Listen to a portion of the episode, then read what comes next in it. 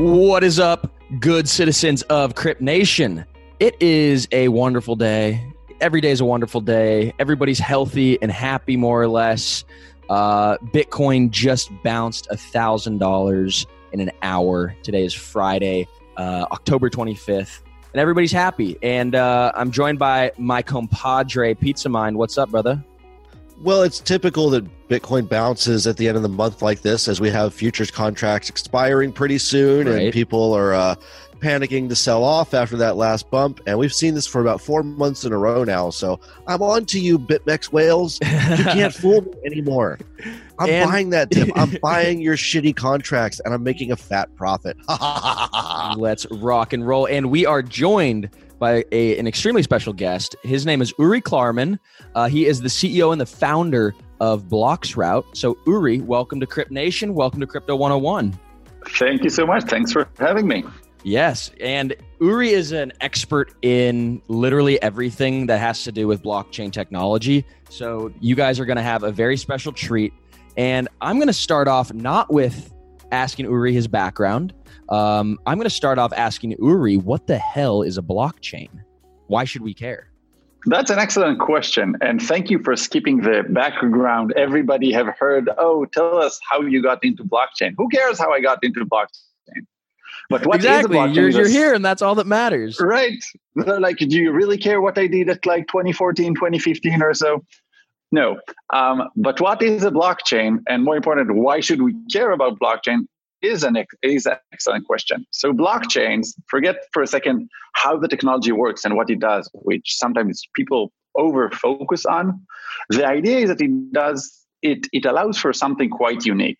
It allows for people who don't stand next to each other, who just like, you know, sending messages to one another, like on the internet or whatnot. They allow them to collaborate without using a single server that supports them. Okay. It's not that I control the server the same way that we're now using Zoom, I think. So Zoom has servers. We're all talking and recording this conversation, and it goes through their servers and stuff gets done. But the idea is that if somebody holds the servers to some level, he controls everything.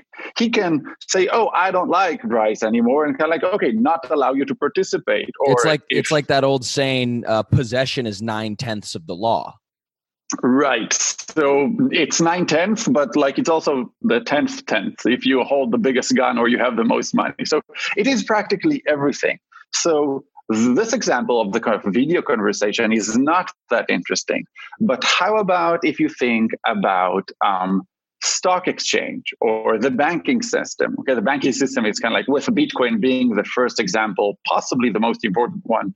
The idea that um, if you're Snowden or something, and then if your money is being held in a system that somebody else controls, then that somebody else can throw you off the system and not allow you, reject you access to your money, et cetera, et cetera. So that's the usual example that people say, oh, if I control my money and not somebody else, nobody can throw me out.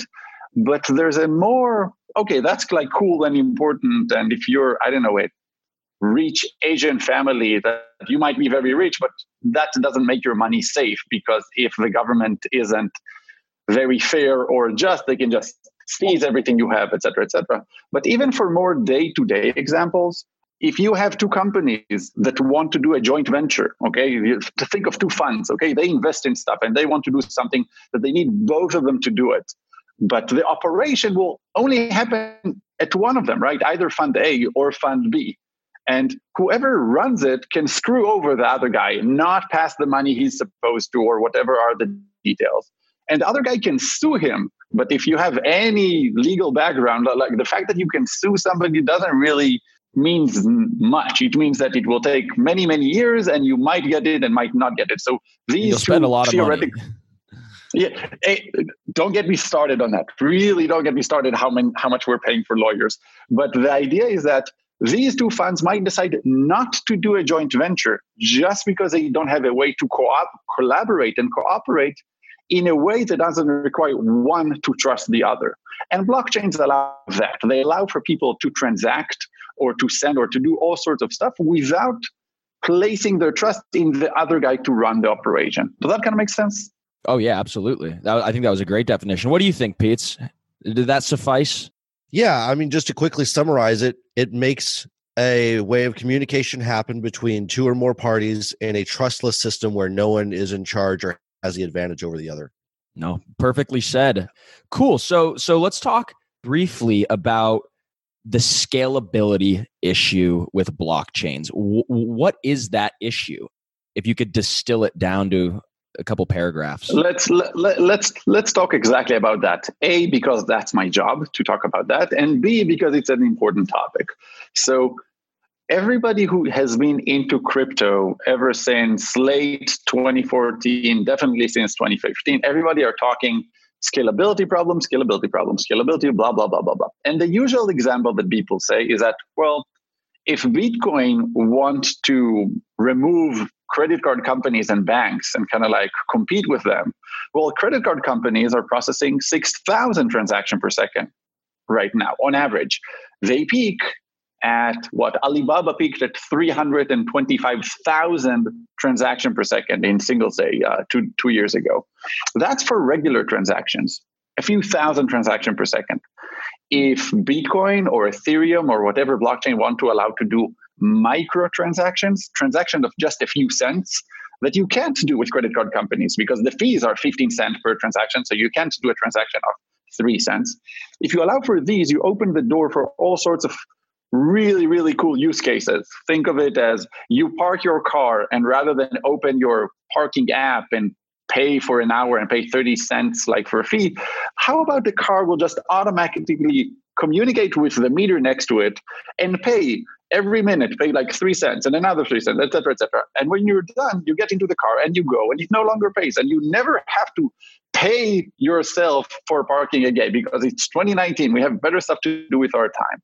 So these micropayments require something like 10 times more, 50 to 70,000 transaction per second. And if you want to do the really, really cool stuff, okay, all the stuff that people want to do on Ethereum, for example, the decentralized exchanges, right? If you think about a thousand traders trading on a decentralized exchange, and they're not doing full blown algo trading 40,000 transactions per second. They do each 100 transactions per second. That's 100,000 transactions per second. Like the numbers are huge. They would pretty much swallow any number of transactions per second you'll give them. So that's the need for transaction. Thousands, tens of thousands, hundreds of thousands of transactions per second.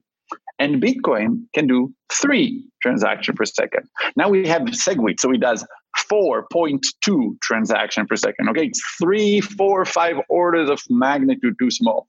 Ethereum is doing nine. Okay, like the, the, the capacity is just too small. So when we describe what is the scalability problem is why or how can we process much much larger volume of transaction per second does that describe the problem well enough?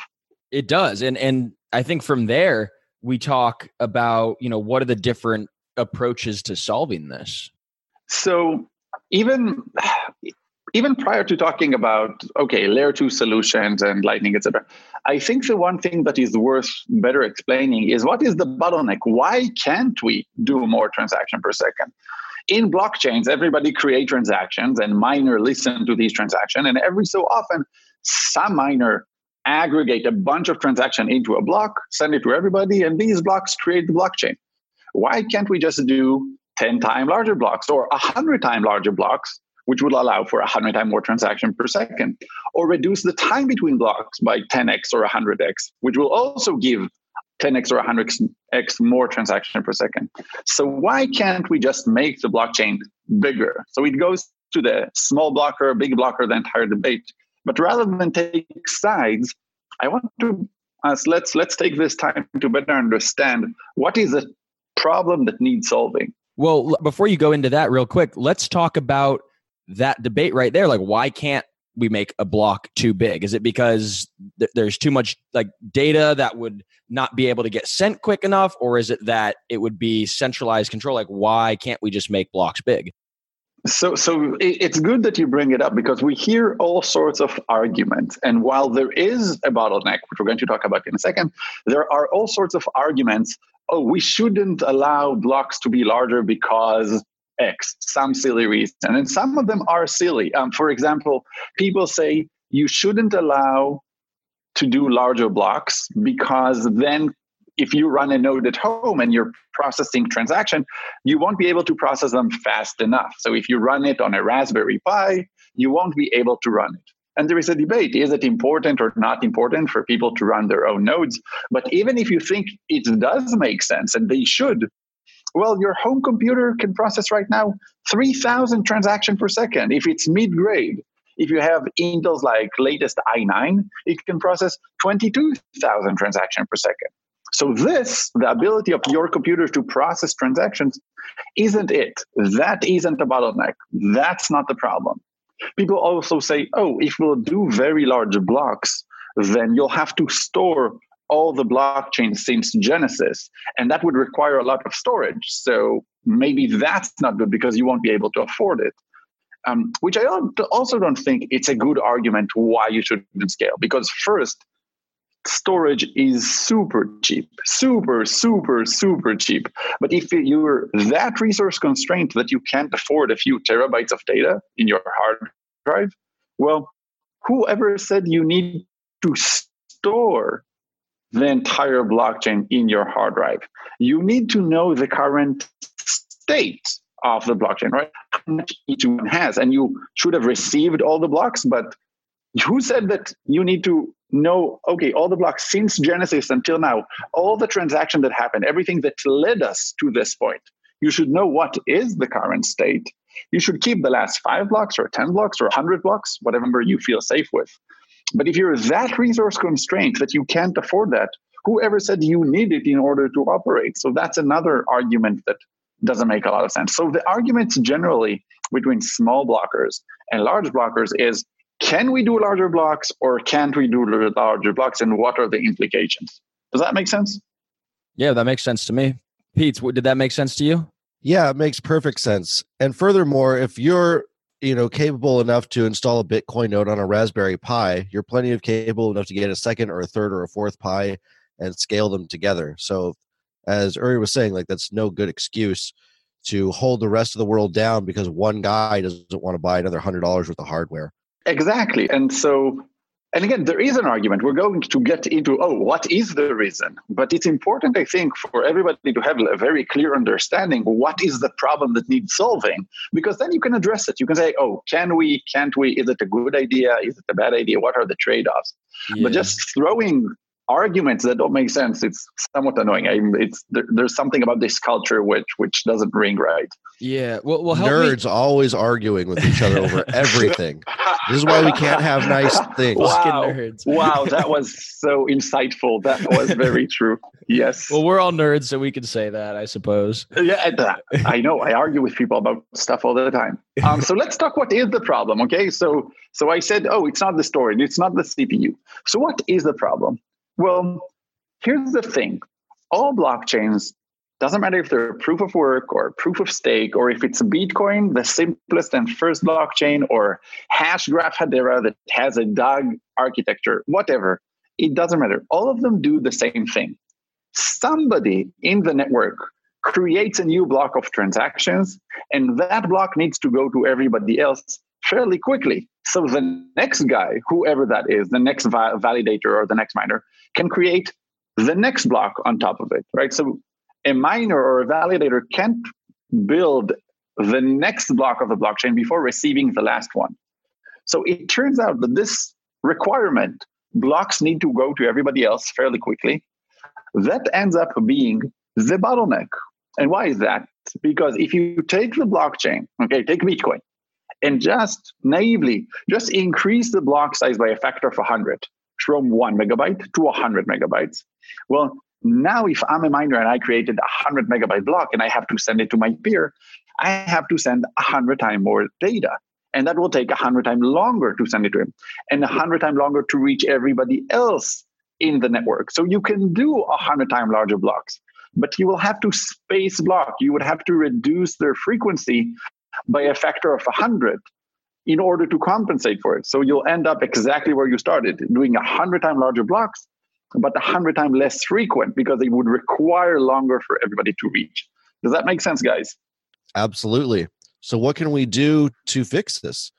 So, I'm, I'm, I'm really glad that you asked it. So it turns out that the problem, even before saying what the solution is, let's identify that the problem is a networking problem. It's about sending a lot of data to a lot of people fast.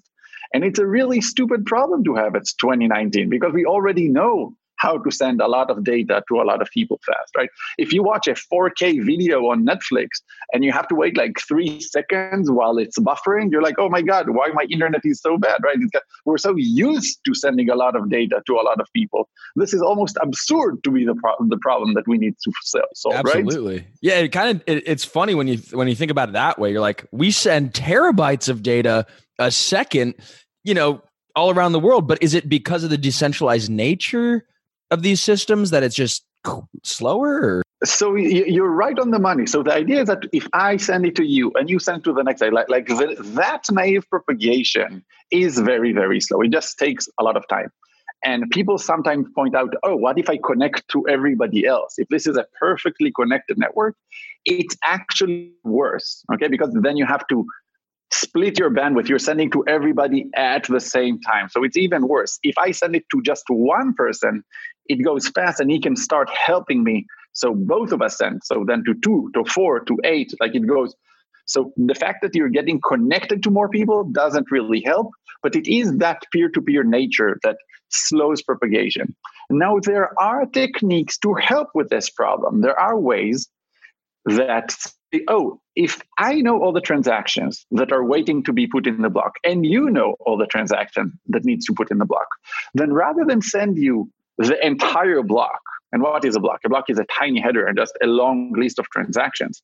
Rather than send it to you with all the transactions in it, I would say I would just tell you which transaction in there. I'll say I have here transaction five, then 17, then 37, then 112. So I'll just tell you the number of the transaction or the hash. There are several ways to do it.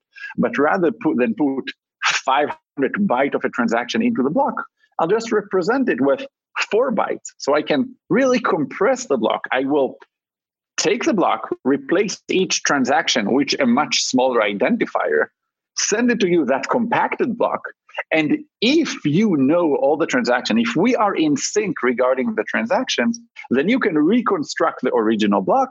And ah, voila, we save the trouble of actually sending on the wire the transactions.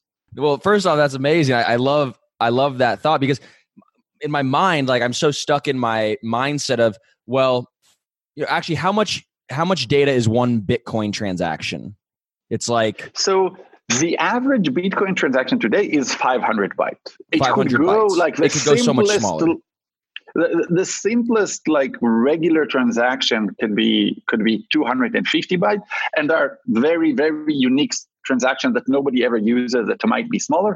But average transaction is 500 bytes because you have a few inputs, you have a few outputs. So that's the order of magnitude. It could be slightly bigger, it could be smaller, but that's the number we're talking about. Okay. But the idea is that you can compact it by a factor of 100 using the simplest technique. Okay, this is like the easiest thing you can do, and you can compact it further by a factor of another 10x or 100x with slightly more sophisticated transact um, techniques. You could there is a way to take them and compress them all into a single piece of data called the Bloom filter, which you can receive and figure out which transactions are in there. So the ability to do that is nothing. We didn't invent that. Okay, this is being used already in Bitcoin and in Bitcoin Cash. It's called compact block and thin blocks and graphene. They all are based on this idea, and it works right now at Bitcoin at BTC because there are three transactions per second in the system. So generally speaking, everybody knows all the transactions because they're not coming at such a huge volume. Mm-hmm. So these techniques already work. The problem is that if you go to thousands of transactions per second, well, at that point, you have half a megabyte of transactions coming every second from all directions into the system. So you receive some transaction, I receive some, I tell my peers, you tell your peers, but we never get in sync because we continue to get more and more transactions. So if I try to use these techniques, I'll create a block. I'll say, oh, this is transaction five and 17, etc., etc. You'll receive it. And I'm like, I have no idea what is transaction 42 or, or 57. Send me the entire transaction, please. And that breaks the system, right? You have to ask for the entire transaction. We lost that ability to compact blocks. Does that make sense? Yes. Cool. So this, what is it that Bloxroute do? What is it that we do?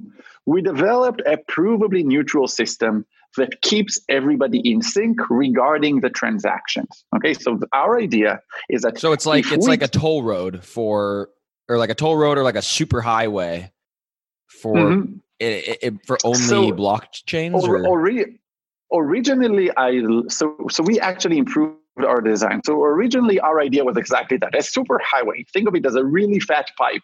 You give it to blocks out, it goes through everybody else, super fast. But then we had to work really hard to keep it neutral.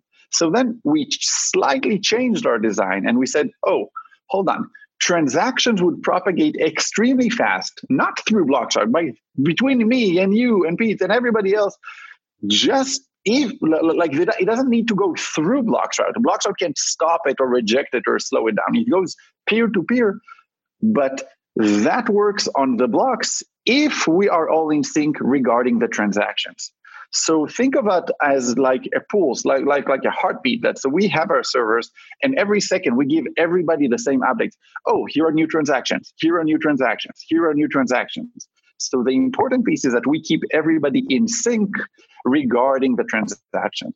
And we build it in a provably neutral manner, which I won't dive super deep into.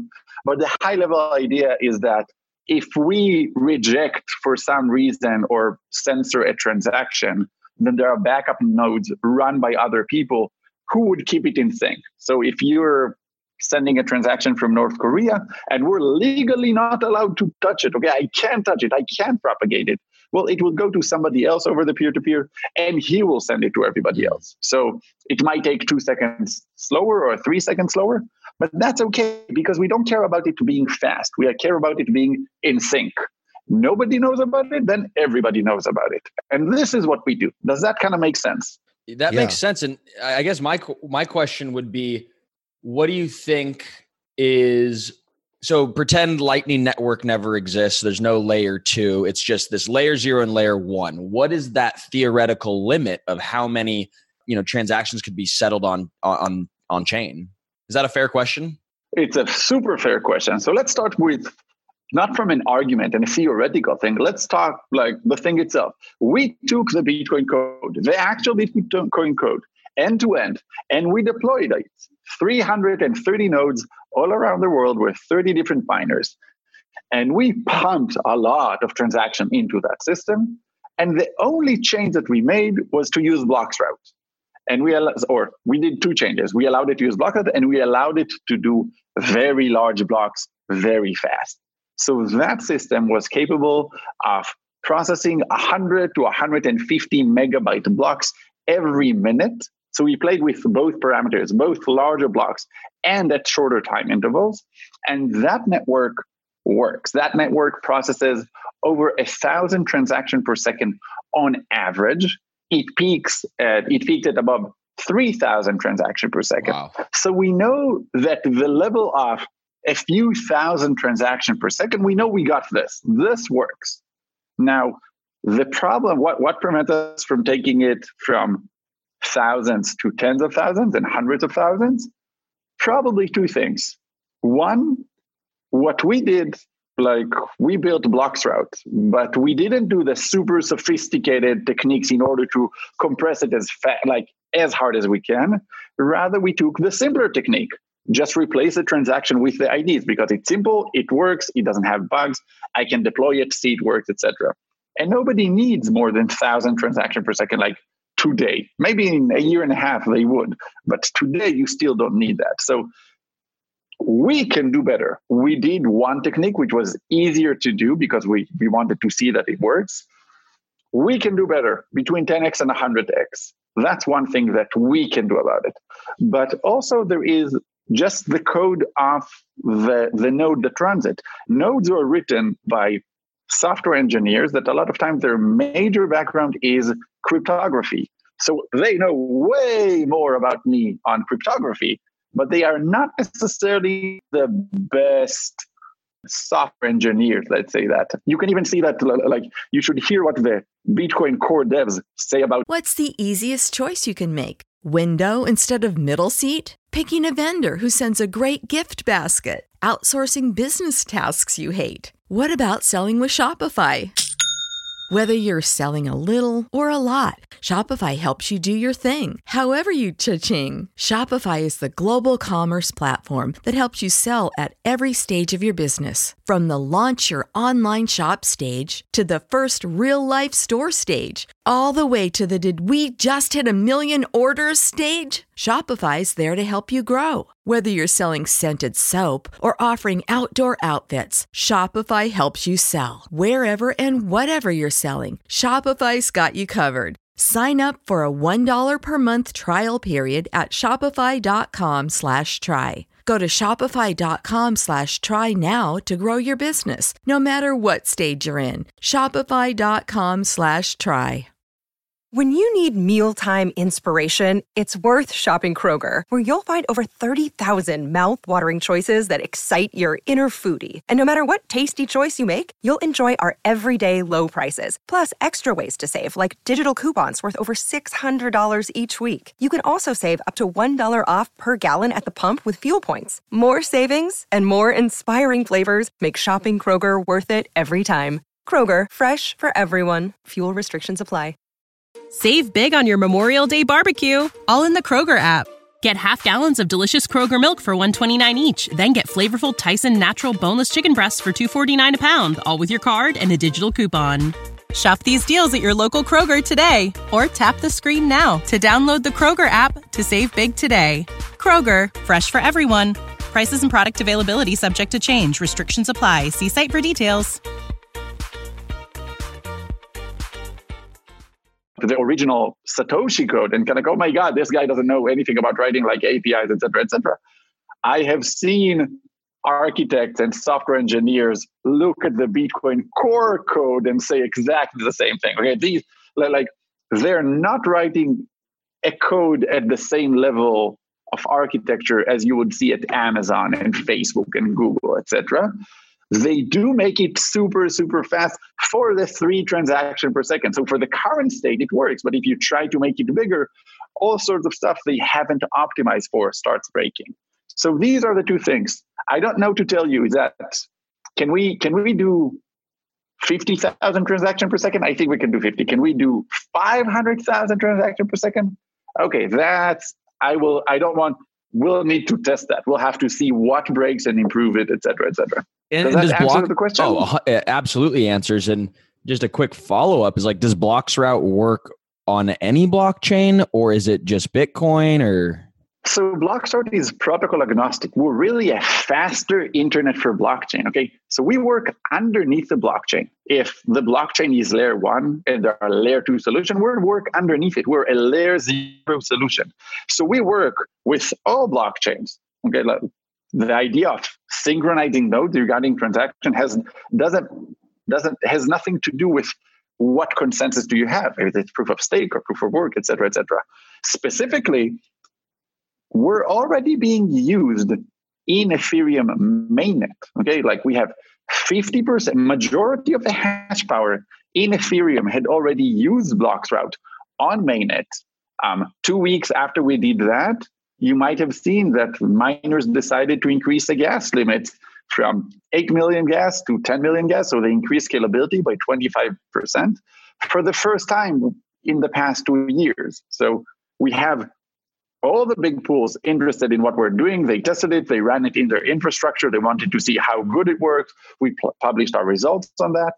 And within 10 days or so, like at the beginning of November, we have 70% of the hash rate in Ethereum waiting to use. So we go live on November 1st, and we have 70% of the hash rate waiting to use our latest code on mainnet. So not only does it theoretically work, blocks are currently support BTC, BCH, and ETH, and it supports all the mainnets and some of the test nets and a few test nets of our own. So we support, our idea is to support all blockchains. One last comment on this: we also struck deals with all the major Asian blockchains. So Ontology and Qtum and Conflux and Metadium, all of these guys were like, oh, so you solve the scalability like for us?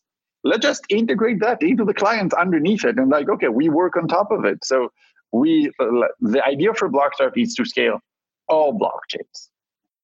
That's so fascinating. It's like uh so we could just basically call you the civil engineer of crypto, Uri Klarman, creating the super highway for blocks. I love it. That that is kind of cool. I'll, I'll I'll wear that title proudly. Excellent. Um, one thing, so, this is what we do on the technical level. Okay, this is the idea. Um, we sync Wait, you haven't nodes. told us already. There's more. I want to tell you because I think you like it. Just, so you brought up the idea of the price, etc., etc. Usually, I don't talk about the business side on on these kind of interviews, etc.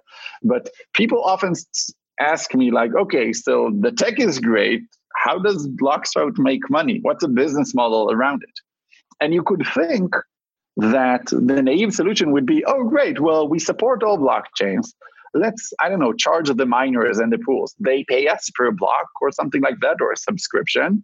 And ah, voila, you have the business model. You have somebody who pays, etc., etc. But this is a really terrible, terrible, terrible business model because as soon as money becomes big and we start to make large profits, we give an incentive to the miners and pools trying not to use us. Right? They're like, oh, if this is like rather than pay Bloxroute a million dollar per year, how about I deploy my own Bloxroute? How about Echo, uh, like we, it kind of like opens the door to a competitor to say, oh, I do exactly like Bloxroute, but I cut like 50% discount. So then it's a race to the bottom. It's kind of like, so, so we have a great tech, but it's not that trivial to build a business model around it. And then thinking about it further, we realize that what we're creating here is common good, right? We scale all blockchains, okay? Everybody benefit from it. How do we build it in such a way that we give it away for free to everybody? Everybody should benefit from it. Users should pay much lower fees because they don't have to outbid one another. Miners make, even if fees are 10 times smaller, they make 100 times more in fees in total because they're processing thousands of transactions per second, etc. So we had to think really, really nicely how to build the business model around it to support all of that. eToro is one of the largest trading platforms in the world with over $1 trillion in trading volume on the platform every year. And they're some of our good friends, and they're a great sponsor. US customers can trade the most popular crypto assets, and your fees are extremely transparent. So if you're not ready to trade yet, uh, you could also practice building your portfolio with the eToro virtual trading feature. They give you $100,000 of virtual money, and you could start playing around with it and not have to risk any of your real money before you get comfortable with the markets. And best of all, you can connect with 12 million other eToro traders around the world, kind of like a social network for trading, to discuss charts and all things crypto. So go ahead, create an account today at etoro.com slash crypto 101. That helps us, that helps you, that helps them, and makes everything possible here if you guys use that link. So guys, start building your portfolio the smart way eToro is crypto trading made easy. All right, back to the show. So I want you to paint us a picture of kind of the future that you envision, because I feel like there's three camps. Uh, there will only be Bitcoin, camp number one. Uh, there will only be Bitcoin and maybe two smart contract platforms, so max five cryptocurrencies. And then you have the extreme side where they say we're going to have hundreds of thousands of cryptocurrencies. Where on the spectrum would you say that that you fall? So I used to be in camp number two. Okay, my idea. So let's spend some time talking about it. I had a really interesting discussion with um, Taylor, the CEO of Flexa. I don't know if you guys so Flexa Tyler Spalding. Like yeah, a, he's been on the show. Yeah. Okay, so like like really nice guy. I, I, I met him two days ago in the Pantera Summit event. Um, um, haven't met him before, but really not, like really enjoyed my conversation with him. So we were just talking about it that Bitcoin and crypto has several value propositions, which is not just one thing. You have the ability to transact without a middleman, so nobody can censor you. That's one value proposition. The idea of a hard money, right, capped amount, deflationary money, that's number two. That's a different value proposition. The ability to transact cheaply, right, without paying high fees is a third one. And it can come with or without the other two. Um, you have programmable money, right? You could do like an escrow stuff, like all these smart contract, all these stuff that you can do. That's a different one. So you have all these value propositions.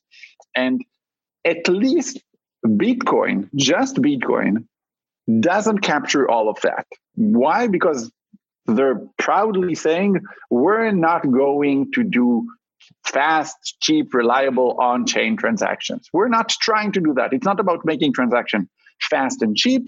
It's about being world money and the backup, et cetera, et cetera. This is the important stuff, and that is not as important. And I'm not sure I like anybody can have their own opinion what is more important than the other. So, and programmable money, well, you can see Ethereum kind of like Ethereum is much more programmable than Bitcoin can ever be. Scripts on Bitcoin are not that sophisticated. It's very hard to do anything sophisticated with them.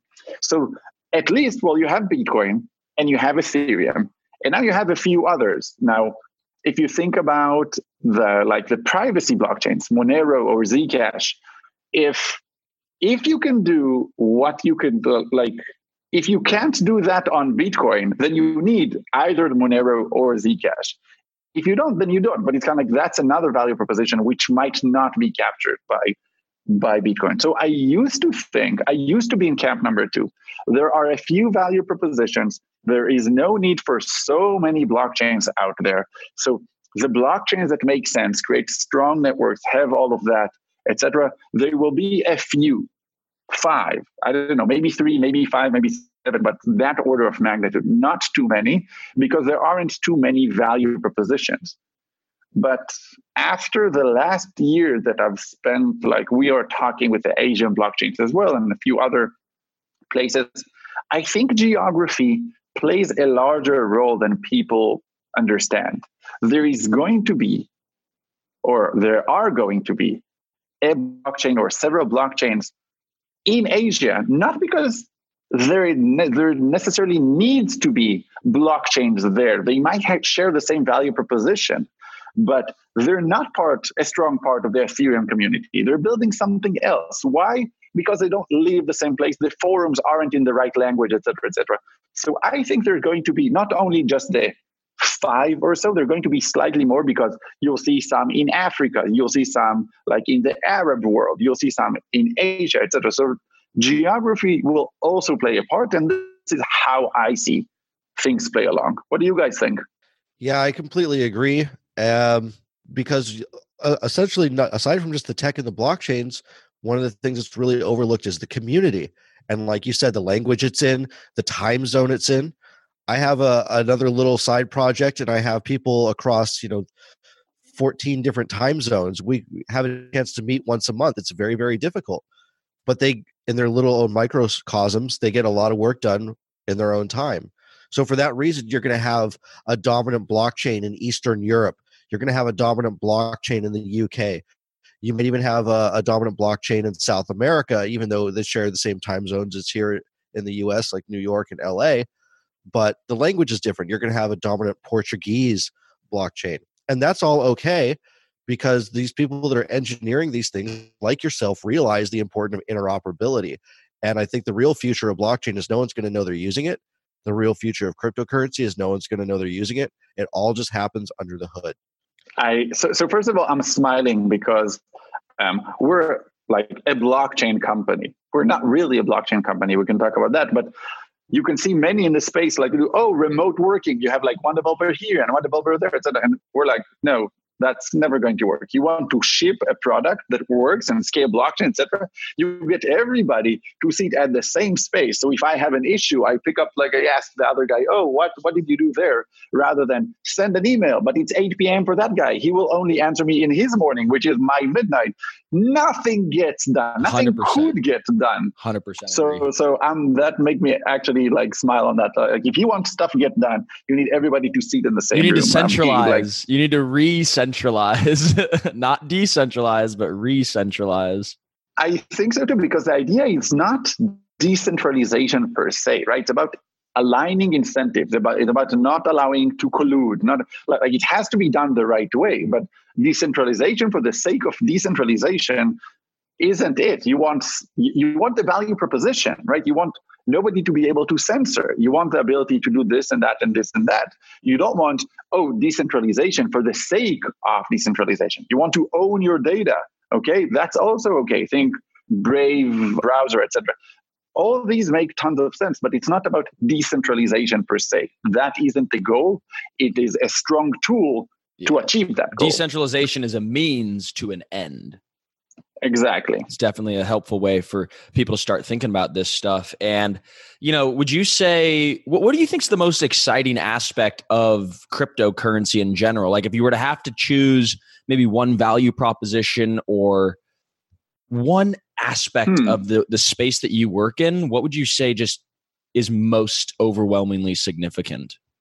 So I was just it's a hard question okay? Like, like, there are a bunch of stuff you know like oh should i go with this and that? I'm not i'm not sure if i even if i have like oh the thing that i know that is the most important. But um i was just in the presentation of the former head of the cftc you know i'm crypto dad. I honestly can't pronounce his name. Uh, like that guy. I know exactly who you're talking about Google him while I speak, and like I, I, I don't know, like it's, it's I, I, always mess it up. Anyway, he was talking. Oh, Giancarlo. How, yeah, Giancarlo. I always mess it up. So he was talking about how in 2008, in the economic crisis, one of the reasons the com- um, the the U.S. government couldn't just like bail out everybody out of like, oh, how much money do we need to give to Merrill Lynch or whoever, you know, that they didn't have insight into what are the liabilities, like how much each one has. Okay, so in retrospect, ten years later, they saw that at the time they thought they needed four hundred billion dollar to save one bank, which they can do but that's one bank multiply that by 70 or so you're moving into the world of several trillions of dollars. Like oh, that, that's an invalid like course of action. They, they just couldn't do it but in retrospect they found it wasn't 400 billion it was something like 8 billion or 10 i don't remember the exact number. You can maybe find that um, um, online. I think coindesk uh, did a piece on that. But if they knew if they had clarity if they if that was on a blockchain okay if the operations of the major economic actors were gave clarity to who has how much rather than just all sorts of weird accounting games you have to guess around them then they could have prevented the two the, the 2008 crisis. They were at the spot they identified and they say oh we're not going to do this because it's too costly but in retrospect it wasn't they could have just like spent much less money, much, like I think like 100x less money overall that was lost in, in, in the crisis if they had clarity and information about the real state and the real um, um, how how would you say that? Yeah, the account the real balances, of the ledger. How much? Yeah. how, how the balances kind of like yeah. This is like how I'm, I'm, I'm blanking out the, the, the asset to liability ratio. Exactly, liability. Exactly. So, like, if they actually knew the liability of each one rather than the gross liability of all of them combined, then the game would have been different completely. So yeah. that is something which I you, that's not my thing, right? That's not what I focus on. That isn't usually what I think of. But that's a new thing which I heard just again two days and like, wow. Think about that. Think how blockchain could have changed that story, and think yeah. about people in Detroit and think like how it looks today versus how it looked like in 2005 and like this is like several like there are several big cities in the us which like really turned to somewhat of ghost towns. If you ever like if you visit them and like wow these people had suffered for no good reason. We could have totally avoided that 100% yeah well i i think maybe the the last question we have since we only got a few more minutes here um you know, one of the things we like to ask everybody is to give a shout out to a, another company in the space that you're really inspired by. So it's funny. Okay, so we are not a blockchain company. We don't do our own blockchain. We're not trying to compete. We're enablers. So we do have a company that we look up to, but it's not a blockchain company. So Bloxroute is a blockchain distribution network, okay, a BDN, which is the idea that we send data fast to everybody. And we are very, very inspired, inspired by Akamai, okay, the original CDN, right, the content, content distribution network.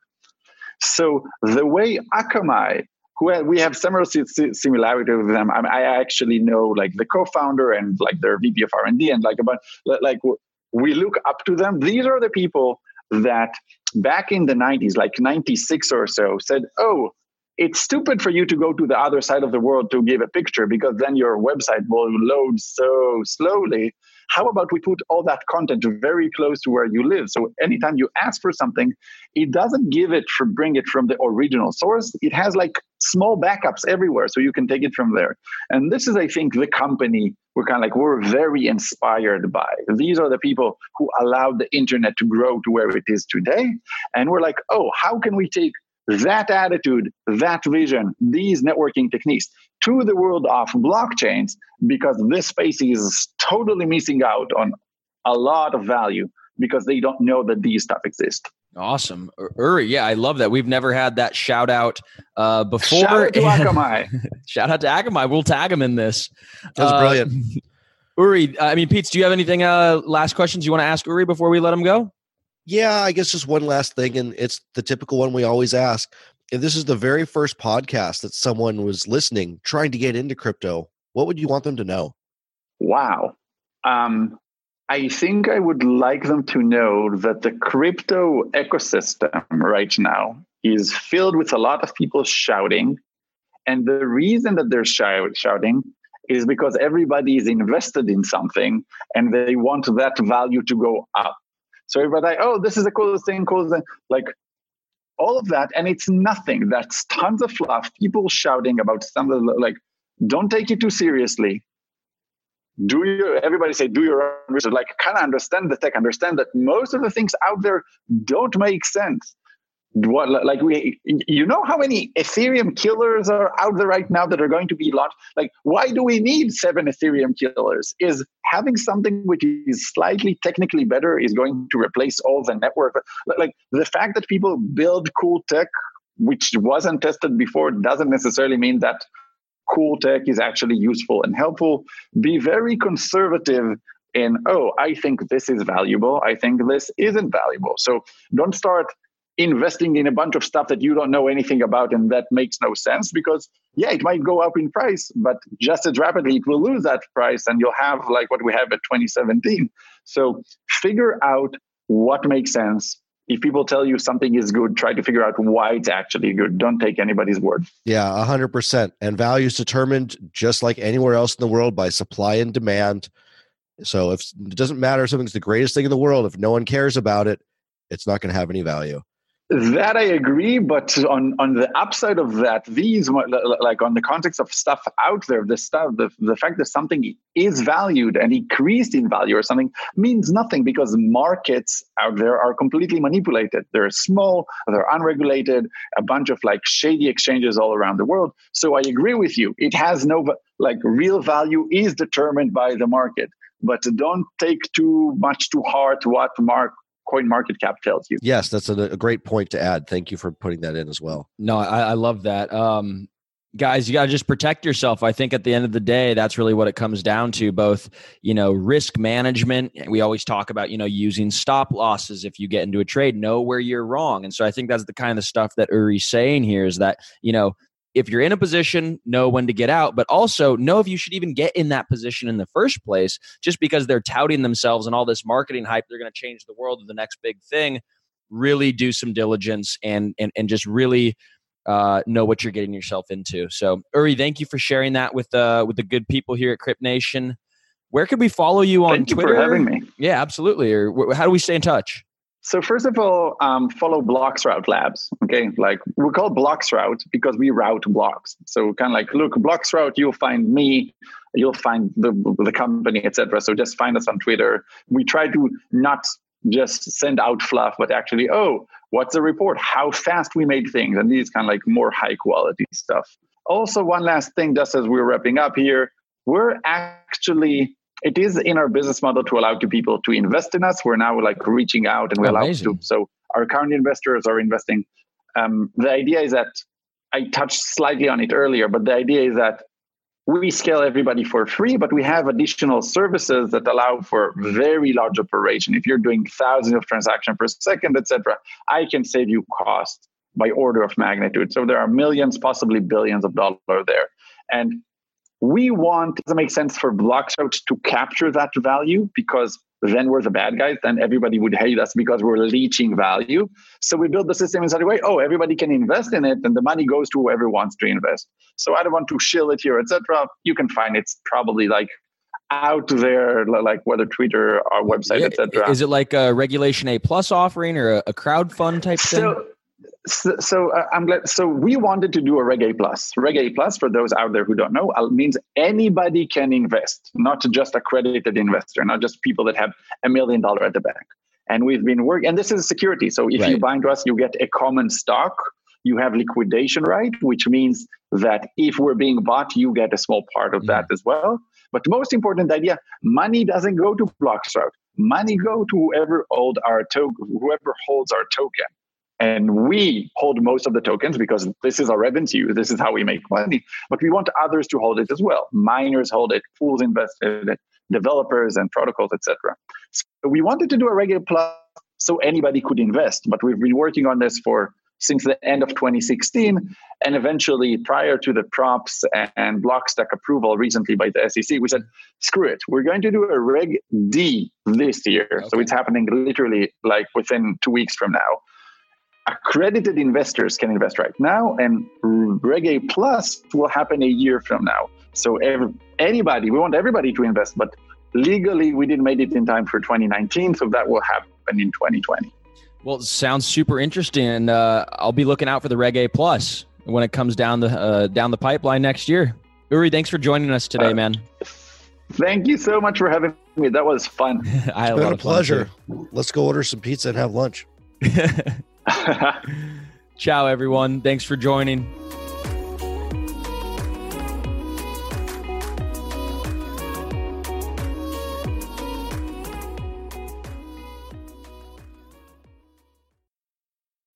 When you need mealtime inspiration, it's worth shopping Kroger, where you'll find over 30,000 mouthwatering choices that excite your inner foodie. And no matter what tasty choice you make, you'll enjoy our everyday low prices, plus extra ways to save, like digital coupons worth over $600 each week. You can also save up to $1 off per gallon at the pump with fuel points. More savings and more inspiring flavors make shopping Kroger worth it every time. Kroger, fresh for everyone. Fuel restrictions apply.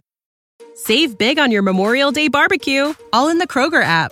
Get half gallons of delicious Kroger milk for 129 each, then get flavorful Tyson natural boneless chicken breasts for 249 a pound, all with your card and a digital coupon. Shop these deals at your local Kroger today or tap the screen now to download the Kroger app to save big today. Kroger, fresh for everyone. Prices and product availability subject to change. Restrictions apply. See site for details.